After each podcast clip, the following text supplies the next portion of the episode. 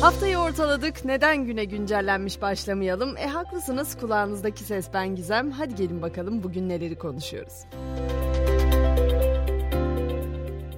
Bu sene dünyanın pek çok yerinde sıcaklık üzerine sıcaklık rekoru kırılıyor. Kimsenin canını sıkmak istemem ama İstanbul için konuşacak olursak zaten mevsim normallerinin üzerinde seyreden hava sıcaklığının etkisini bugün daha da artırarak mevsim normallerinin 7 ila 9 derece üzerine çıkması bekleniyor.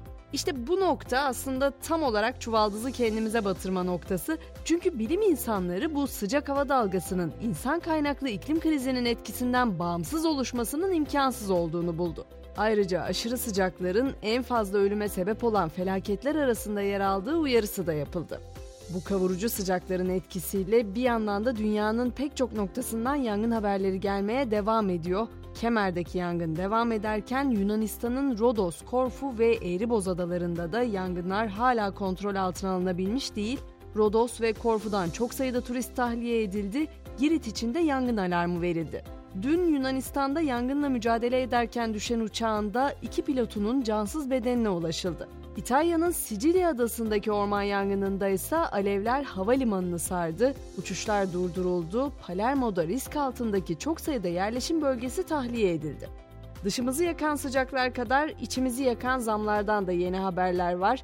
İstanbul'da toplu taşımaya zam gündemde. Perşembe günü yani yarın saat 13'te bir toplantı yapılacak ve kentte toplu ulaşıma zam yapılması teklifi görüşülecek. İstanbul Büyükşehir Belediyesi'nin teklifi %57 zam yapılması yönünde. Bu arada İstanbul Kart artık minibüslerde de aktif olacak. Tabi seçimlerin ardından artan enflasyon ve birçok kaleme gelen zam silsilesi ilaçları da vurdu. Cumhurbaşkanı kararıyla ilaçlarda euro kuru %30,5 artırıldı. Sağlık Bakanı Koca ilaçlara yapılan bu fahiş zam için kur güncellemesi dedi. 6 ayda bir güncelleneceğini de sözlerine ekledi. Tüm bu zam konusu meclise taşınmıştı. Genel kurul tatilde olmasına rağmen CHP'nin çağrısı üzerine dün olağanüstü toplandı. Ancak CHP'nin KDV ve ÖTV oranlarının yükselmesi ve temel ihtiyaç ürünlerindeki fiyat artışı nedeniyle oluşan sorunlara çözüm bulunması amacıyla hazırladığı önerge reddedildi. Meclis ise 1 Ekim'e kadar tekrar tatile girdi. Bir de yakın zamanda otomotivle ilgili bir karar alınmıştı. Otomotivde haksız fiyat ve stokçulukla mücadele kapsamında 118 milyon 799 bin lira ceza kesildi. Sıfır fiyatından yüksek ilanlara kesilen ceza ise 35 milyon lirayı geçmiş durumda. Bir de vefatın haberini aktaracağım. Yine aramızdan ayrılan usta bir isim var. Bir süredir sağlık sorunlarıyla mücadele eden Yeşilçam'ın usta oyuncusu, şair, tiyatro yazarı ve yönetmeni Yılmaz Guru da 94 yaşında yaşamını yitirdi. Usta oyuncu yakalandığı virüs sonrası böbrek yetmezliği ve yaşına bağlı nedenler dolayısıyla bir süredir hastanede tedavi görüyordu.